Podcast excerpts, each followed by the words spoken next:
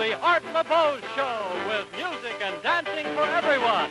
Our special guest tonight, Bobby Day, the Vogues, and Jerry Wallace. And here he is, Southern California's number one disc jockey, Art Laboe. If you're reaching for a comparison, you could call him the Vin Scully of radio DJs, because Art Laboe has been playing the oldies since back when they and he weren't even old. He was 18 and in the Navy when he took the mic in a San Francisco radio station that was almost 75 years ago. Since then, he's hosted his own radio shows and a TV show on KTLA, a kind of California bandstand. It was his following and the music he played that helped put early rock and roll on the nation's playlists.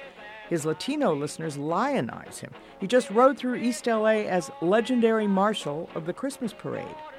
That a 92 year old guy still airs those listeners' dedications and plays their songs six nights a week across California and parts of the West is a testament to knowing how to ride the roller coaster of radio wavelengths and radio trends from the days when music came out of radios as big as air conditioners to now, when the top 40, what am I saying, the top 40,000 can play from your pocket.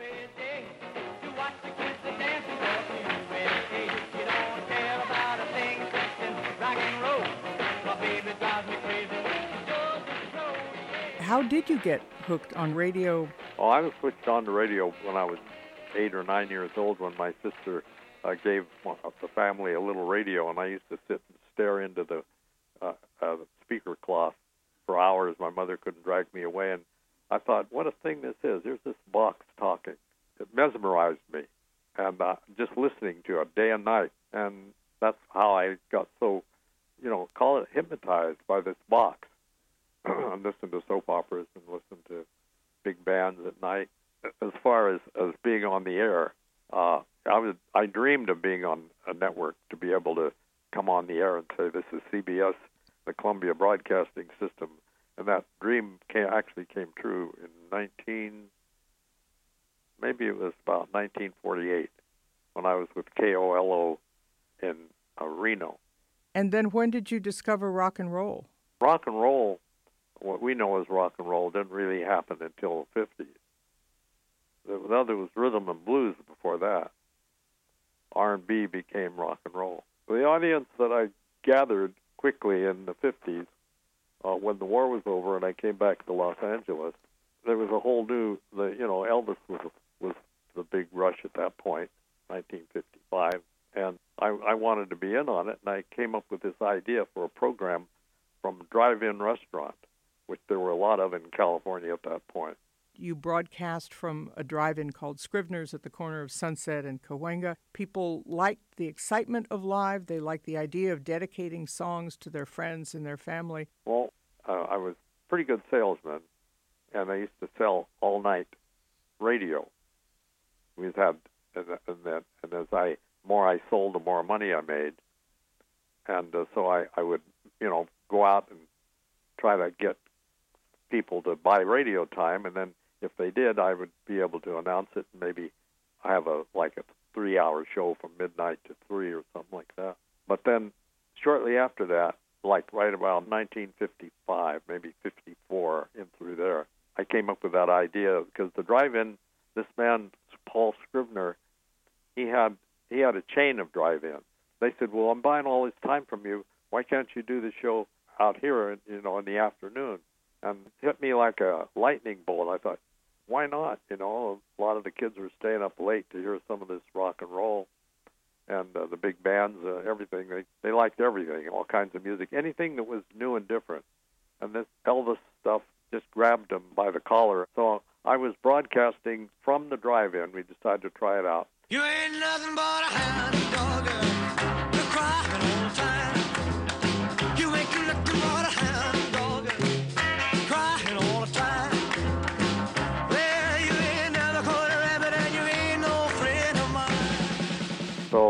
put this thing on the air around about 1957, maybe, when uh, Elvis was in his prime. You know, He's doing Hound Dog and all those songs. I even got Elvis to come to the drive-in once. He wouldn't go on the air though, but he came over and, and he had he had Natalie Wood with him, And I thought, oh, this is great. I, I, I just said um, that Elvis was there. And it looked like a traffic jam in about 10 minutes. He, he didn't want to talk, so I didn't talk to him. I just said we played, played a song for Natalie Wood. Now, that phrase, oldies but goodies, you trademarked that, right? Yeah, we trademarked it, I think, around 1959 or 60. And I went into the record business, and uh, that was our primary project was the Oldies but Goodies, the album series, and that started my record company with that. Did that make you more money than being on the radio? Uh, yeah, a lot more. but these were these were compilations, and they'd never been done before of different artists on one album. So I'd leased these songs from various record companies and combined them with different artists on one album, like 12 songs, six on each side.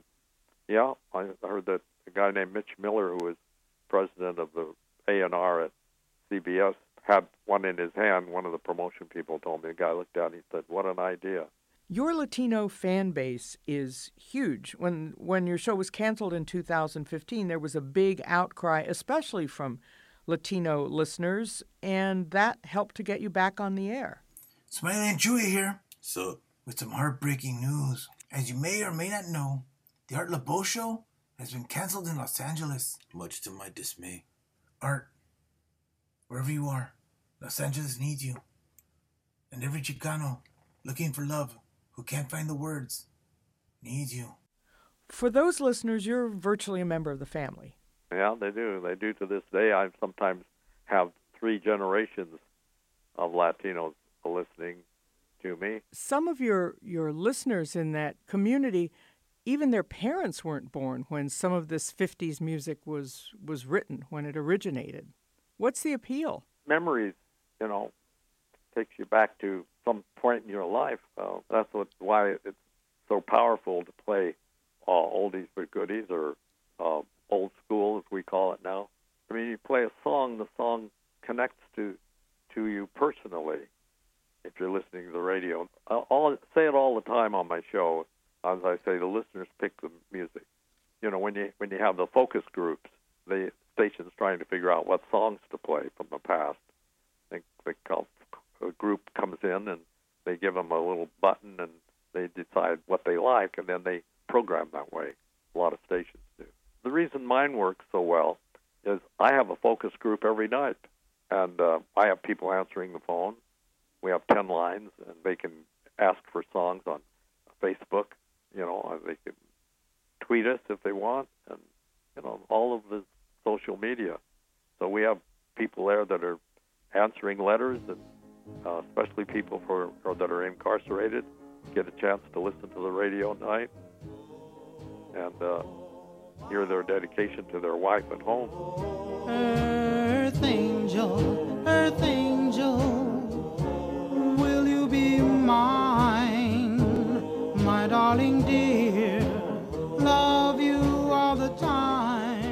I want to ask you about some of the ways the music industry has changed, the radio industry has changed.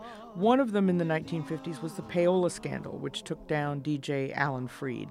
How did that change music broadcasting? Well, Alan Freed was a friend of mine. when he came here from New York, I helped him get a job, and that was just, you know, wrong for them to do that because taking money to play records uh, it was basically wrong, and uh, so the, the stations fired all those people that were doing that. I think Alan Freed, after that, came out here and worked for a while in Santa Monica. He was on KDAY for a while, the old KDAY a long time ago, 1961. But then he went to a couple of outlying places and just he never caught on out this way. It just didn't happen for him. Jimmy Webb, whom I talked to earlier this year, he told me that he and other musicians used to joke that one day people would carry around whole albums worth of music in their pockets. The technology now is astonishing. You don't really need a radio station anymore. No, you don't. And I think that's why the radio business is is kind of sinking, you know. Does it need to be personalized? Would that help to save it? Uh, I can't give you a big yes or no. That's part of what makes my, you know, success is the the intimacy between the radio listener and and uh, and the radio station. The station projects itself as personal, and then it may become personal. It's a whole different ball game than it was since I've lived through it now. For, I mean, I'll be finishing in September. I will have been on commercial radio for 75 years.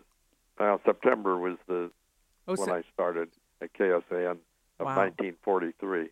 KSAN was a AFRA station, American Federation of Radio Artists, and uh, in order to go on the air, I had to join the American Federation of Radio Artists. So on my card, which I was paying dues all these years, says member since 1943.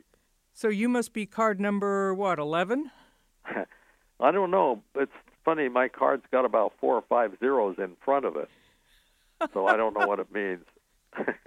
You and radio have grown up at the same time. What do you wish your current self, your 90 something self, could tell your 20 something self? I found out in my years of radio, you can't predict the future.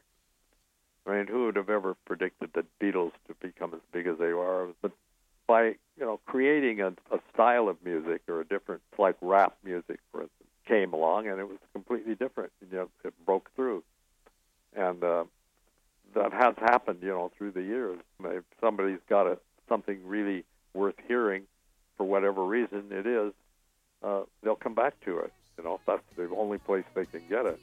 She's cheer captain and I'm on the bleachers dreaming about the day when you wake up and find that what you're looking for has been here the whole time. If you could I mean, uh, look at Taylor Swift.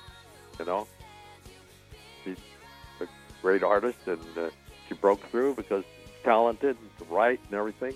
She says, "You, you belong with me." Uh, um, that that's potent because probably has happened to many people. They look at somebody and somebody else is walking down the street with them, and that that's an emotion that's you know, bingo, it just hits the bullseye.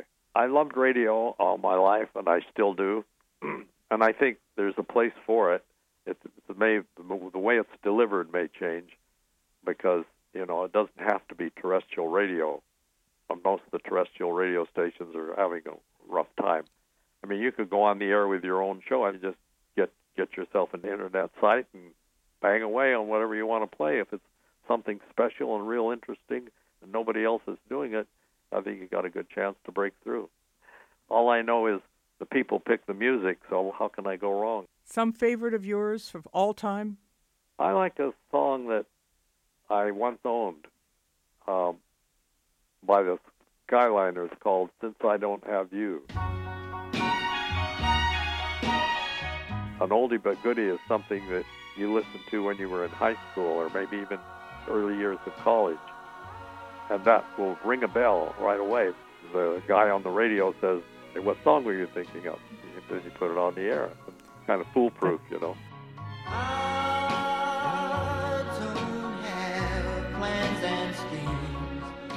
Art Laboe, thank you so much. Yeah, you're welcome, Patt.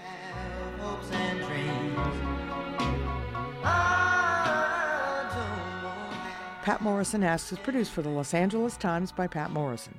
It's engineered by Tim French and Todd G. Levin and edited by Levin. The audio moments are the Skyliners singing Since I Don't Have You on the Calico label, Earth Angel by the Penguins on the Dootone label, Taylor Swift on Big Machine Records, and Elvis, of course, on RCA. That was KTLA and the Art Laboe Show in 1958, and the two Laboe loving guys are on Hey Vato on YouTube. I am Patt Morrison.